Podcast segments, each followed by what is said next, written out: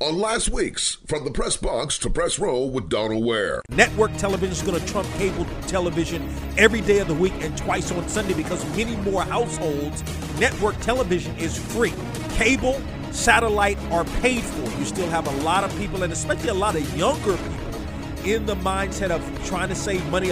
But I would ask this now of the NBA why in the world would the NBA play its games on a Sunday against up against the National Football League. From the press box to press row is one of the hottest sports talk shows in the country. Join Donald each week as he takes you on a journey through the world of HBCU sports and pro sports and interviews with top sports and entertainment figures. That's from the press box to press row each week on your favorite station.